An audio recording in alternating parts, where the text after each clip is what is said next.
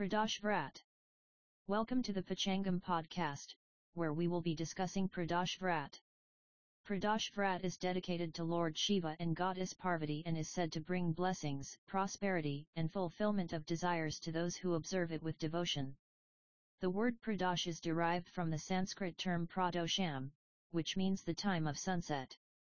It is believed that during this time, Lord Shiva is at his most receptive state and showers his devotees with his divine grace and blessings. The vrat is usually observed by abstaining from food and water until the sunset when the devotee breaks the fast with a special meal offered to Lord Shiva. The significance of Pradosh Vrat lies in its ability to cleanse the mind, body, and soul, and to increase the positive energy around us. It is also believed to help overcome obstacles, improve relationships, and bring peace and harmony in one's life. Overall, this vrat is a beautiful way to connect with the divine and experience a sense of spiritual awakening.